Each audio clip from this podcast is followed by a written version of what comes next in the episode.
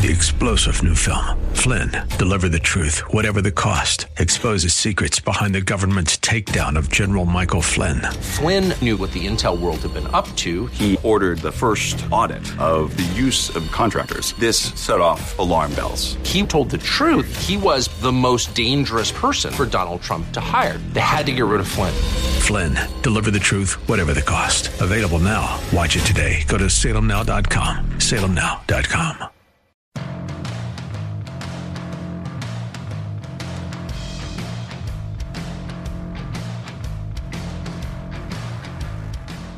Welcome back to the Bruce Hooley Show, 98.9 FM The Answer. I'm your host, Jack Windsor, filling in for the Bruce Hooley.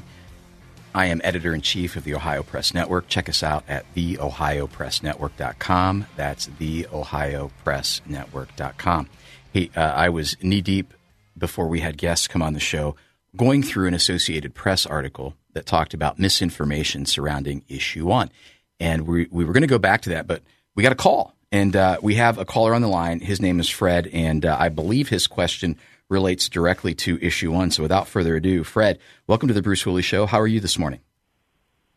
Thanks, Jack. I'm well. Uh, yes, indeed. Uh, my question is uh, I'm a, not exactly a doubting Thomas, but mm-hmm. I am uh, definitely concerned with being able to find the proof that there is an exception for rape or incest uh, specifically in the Ohio uh, Revised Code. I've read the law and I can't find it, so I, I need your help so that I can put that proof in front of somebody else's face if they're thinking of voting yes on issue one.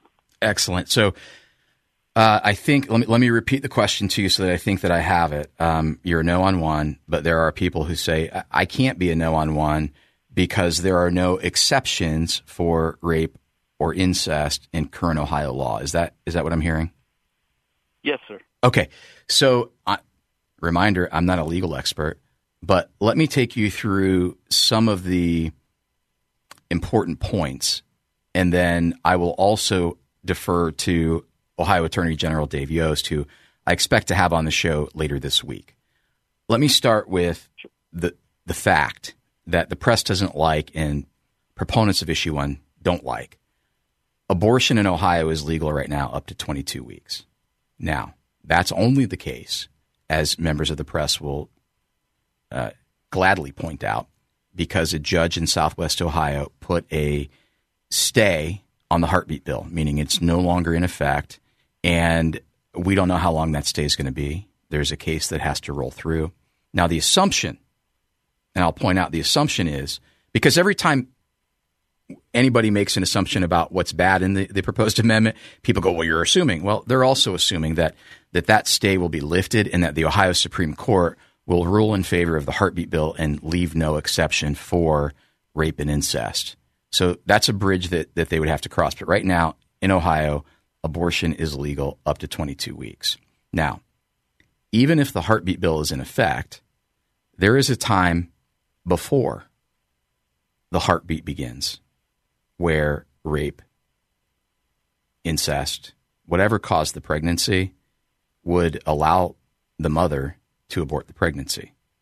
But I hear you, due and I hear the stig- but but wait, due to the stigma of those two situations, uh, the reluctance of a female to come forward with uh, the issue, uh, that time goes by very quickly when you're struggling with how to deal with the initial incident or incidents in the case of incest that uh, somebody might let that time frame slip past.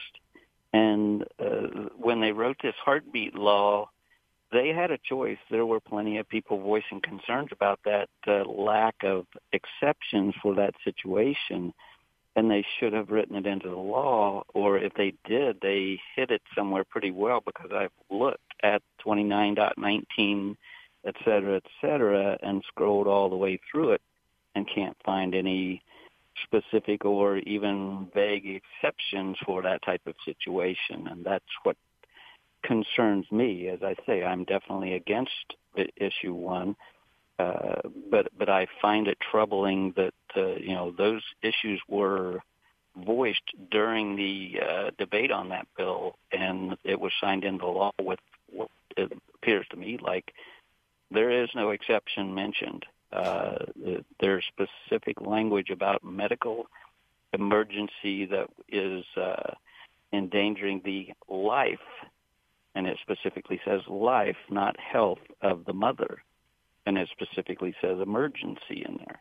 So those are concerns that uh, you know I think somebody the, like the attorney general should say, here section 29 dot et cetera et cetera says that this is where your exception exists. Yep. So a um, couple of things I'll I'll hit on, and again, I'm not an attorney. I hear what you're saying that there is a stigma. I would also argue that I think that that probably applies particularly to incest, eh, maybe to rape as well. But I think women get rape kits all the time. And I would argue, and, and you may not want to hear this, there is a time period up to that six week period. With respect, so there are two other pieces that I want to that I want to make sure that we point out here. The heartbeat law can be changed. A constitutional amendment cannot. So yeah, I definitely agree. I, I definitely agree. I hate these constitutional amendments like the gambling yep. casinos uh, is now a constitutional right, and I think that is the most insane thing I've ever seen, and that uh, it, it makes me boil when I think about all these constitutional amendments that are now cast in stone. The only yep. the only uh, positive to that is that it only takes fifty percent vote to fifty one percent vote to get rid of that amendment. So, uh, you know, if we get on the ball, maybe we can get rid of some of these amendments by a 51% vote. yeah, and, and, so, and I want to point out, so, so if if the concern is, and I know I'm not necessarily speaking this to you, but to people who may be listening, if the concern is, well, I I want to vote for this because there's no exception for rape or incest. Well, first of all, you can have an abortion to 22 weeks. Second of all, even if the heartbeat bill were in effect, and it's not, you could have an abortion to the point that there is a, a heartbeat, and there's no gestational limit on that, by the way. Um, the, a lot of people cite six weeks, but the law says there's no gestational limit. But the thing that you're giving yeah, up is you're you're bringing in heartbeat.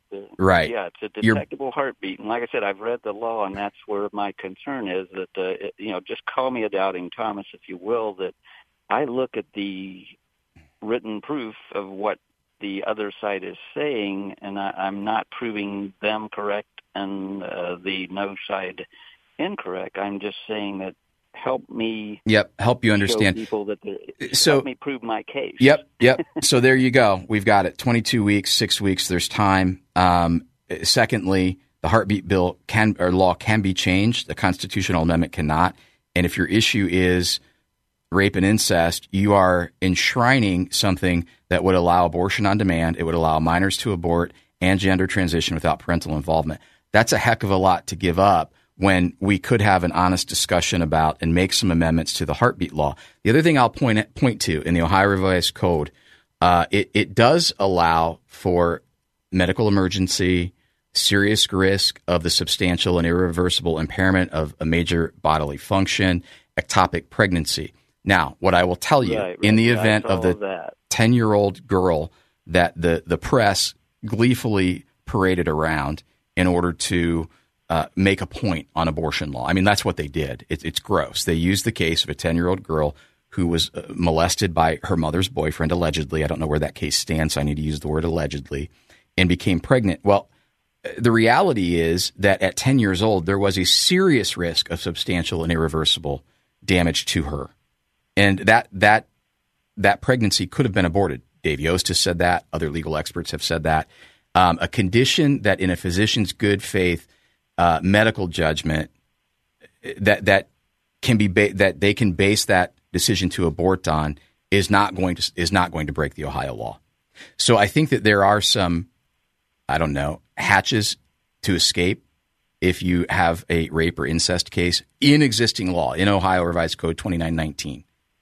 But I would also yeah. defer that to Dave Yost, and we'll ask him about that. The, uh, against the amendment is, is another question for the Attorney General. Is the way the proposed amendment reads, it's saying reproductive decisions shall not be limited or you know burdened. Uh, reproductive decisions uh, seems to me would would include uh, the decision to engage in sexual activity without uh, limit uh, by age or anything like that. So that's another thing. You know, are you eliminating the age of consent by passing this amendment? Well, it, it certainly would seem so, and that's where people get concerned about providing protections for predators, for tra- human traffickers. Uh, there's also the issue yeah. because the word individual is used when it talks about protecting reproductive health. That is neither male nor female, minor or adult. And I don't care if right, folks right. don't want to believe this. You go to one of the major C cities, Columbus, Cincinnati, Cleveland, where there are blue elected officials and blue judges because low information voters elect them to the bench. You're going to have a judge that says, yep, that 10 or 12 year old can begin gender transitioning. And by the way, it's protected because that's reproductive. So, uh, hey, we're out of time right now. Fred, great call, great questions, and I think you're teeing up a really good, productive conversation later in the week with uh, Ohio Attorney General Dave Yost. So thank you for spending time with us this morning. You're, you. Hey, stay tuned to 98.9 FM, The Answer, The Bruce Hooley Show. I'm Jack Windsor filling in for Bruce. Up next, we'll have Galena City Council candidate Mike Fry.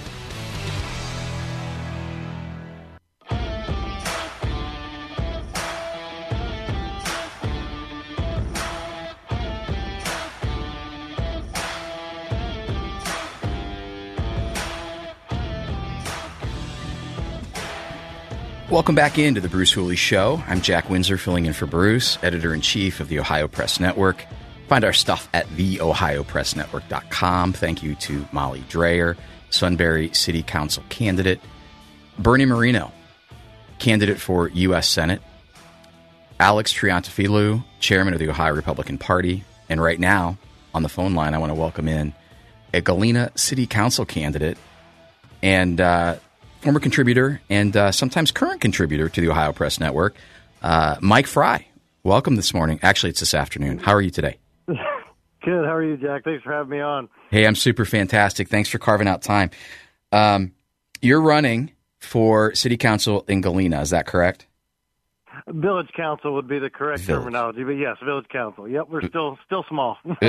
well, I don't know that that's going to be the case uh, after all this development happens. But uh, let's talk about that. What are the issues that the village of Galena uh, is facing, and or issues they are facing? And uh, well, you know, Sorry, Jack. Yeah, I I don't think that it's um, unique just to the village of Galena. Um, it's kind of like uh, living through one of those Hallmark movies that we watch with our wives, where Christmas Town is under threat uh, from the big bag developer who wants to take away, you know, the Santa Claus shop in the middle of town, and uh, you know, we're all kind of living through that. Uh, you know, within an hour, I think of an Intel site, I, I, I think anybody could make the claim that we're, uh, you know, going through those meetings uh, with developers as as they want to, you know um, you know, come in and, and, and bring, you know, commerce, which is a good thing, and they want to bring money our way to help us with with some things, and and, and we, you know, our villages and towns, and we can, you know, uh, benefit from those things. But then we also have to balance that, you know, with our with our you know, way of life here, and you know, we we are a village in a rural setting. And um, so anybody who lives, you know, around, you know, 15 minutes outside of 270 on any side can relate to what we're going through here. So, you know, what we're trying to do here, you know, I'm also the council representative to the Planning and Zoning Commission uh, here in the village, and so, okay. so what we've got to do is, is is stick to our code. And uh, you know, hopefully, developers when they come in, they're respectful of that code, and and then we want to try to help them build something that's going to be great for you know for our residents. So, so what I'm hearing is it's it, you're not, uh, you know, I, I watch Yellowstone sometimes, uh, you know, different from the Hallmark movie. yeah, John John Dutton is governor, and he doesn't want any development. Uh, right, you're right. different. You want development, but what I'm hearing is you want balance and and responsible development.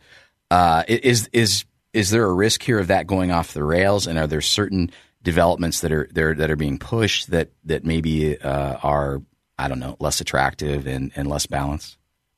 I, I can just say from my seat, um, I have not been thrilled with uh, some of the communication, how the communication has been handled um, at some of these kinds of meetings. Um, it seems to be a very um, uh, normal practice in the development community to come in and say, "Hey, uh, we don't really care about your code. This is what we want to build. Um, can you let us do this?" And so, you know, when when those of us who are elected to actually, you know, help this process, you know, um, we have to go. Well, this is our code, you know. So, so, so we try to have those negotiations. We've had some very fruitful um, conversations with some. We just um, passed a, uh, MI proposal called the Miller Farm proposal here in Galena. It's going to add uh, 353 homes with basements. Uh, we were able to um, get the lot sizes bigger, more widths in between the homes. So I've seen, I, I guess I could say both sides. Mm-hmm. I've seen, you know, when a developer comes and wants to have a negotiation, and I've other seen other developers come that are are really have more of a hard line, mm-hmm. um, and some of them handle that well. We try to, on uh, you know, from my seat, try to stay as consistent as possible and say, you know, hey guys, this is our code. Where do you want to talk about divergences? And that's really where the, the game. I hate to call it a game, uh, mm-hmm. but it is a game. Is, is kind of played out on on those lines. And so I'm I'm hopeful that going into the next year that that we can, you know, some of our contested properties that you know where some developers have come and tried to maybe present something that's not even an official plans yet, uh, that they'll want to adhere to our code or at least start at our code and go from there. So uh, we've got a, about a minute and a half here. Uh, let me ask sure. you, um, what do you what do you need our listeners to understand about your position and your platform? Uh, for me, you know, I've always uh, run on the platform of, of keeping density low, so no high density. Uh, you know, when you move out to a rural place like like Galena, you you know you, you don't want to live in an urbanized center. You know, but the big push right now from up from Columbus on up, and you know from from from every blue area is uh, to to uh, to make the the red areas blue. I hate to say it that way, but it, it certainly is an effort yep. uh, at higher levels, and they want to urbanize all, all the farm fields, and uh, they're doing it under the guise of you know climate change and, and you know um, sustainability and walkability and these 15 minute city um, kinds of platforms that I don't think really fit for a lot of the areas that are that are outside 270. So that's what I would say to anybody that's neighboring us or anybody that's in a similar position is to watch for is you know to to to to give that credence when you're coming up with your codes and and and how you negotiate on these deals. Again, your code is your code, so yep. be confident in that. But but button that up to the way you guys want it and your residents want it, because really at the end, our residents are not obstacles; they're our partners. you yep. know, so we answer to them. They're our bosses, and so that's how I would encourage anybody serving. Awesome. Uh, he's yeah. Mike Fry. He's a candidate for Galena Village Council. Uh, about 45 seconds here, but I want to give you a chance because I think you have an opinion uh, about issue mm-hmm. one. Uh, is there anything that you'd want to stand on, and you don't have to, uh, either for or against the issue? Well, uh, well, I'm I'm against issue one. Obviously, um, if you've read any of my columns on your website, you you know someone might be able to to, to gauge that. Um, look, it's way too far. Whether you're pro-abortion, you're pro-life, um, this this this this issue just goes way too far. Anybody with half a brain should should should vote against it. Um, it, really takes away parental rights. Uh, you hear about that all over the country. You hear about it in the school boards. That's why I'm supporting, you know, Duffy and, and Hogue up here because I've talked to these guys. They're they're dads, and and they care about my rights as a parent. Issue one is a great threat to a parent's rights um, yep. when it comes to you know this issue. So it's just it's way too extreme. It's way far out there to the left. It's nowhere near the middle. This is not your Bill Clinton '90s type of abortion bill. This is this is your AOC Nancy Pelosi kind of bill, and uh, it has no right to be uh, a right written into our Constitution, in my opinion. So I don't think I could have said that better. He's uh, Mike Fry. He's a candidate for uh, G- Galena Village Council. Thanks for spending time with us this afternoon, Mike. We appreciate it. No problem. Thanks so much, Jack. I appreciate it. Have a good day. You as well, sir. And uh, thank you for continuing to listen to the Bruce Hooley Show on 98.9 FM. The answer. Up next, we'll have State Senator Andrew Brenner. We're going to talk about the Department of Education and Workforce. There was a big case trying to stop its creation and rollout.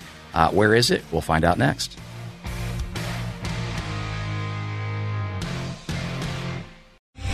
Three star general Michael J. Flynn, head of the Pentagon Intelligence Agency, knew all the government's dirty secrets. He was one of the most respected generals in the military. Flynn knew what the intel world had been up to, he understood its funding. He ordered the first audit of the use of contractors. This set off alarm bells.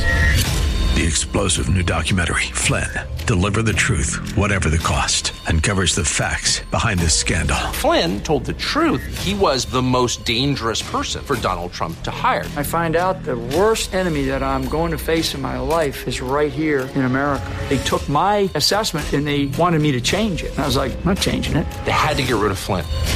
With in depth interviews, archival footage, and never before seen personal records of the man behind the headlines. I just felt like I was drowning. Flynn, deliver the truth, whatever the cost. Available now. Watch it today. Go to salemnow.com. Salemnow.com.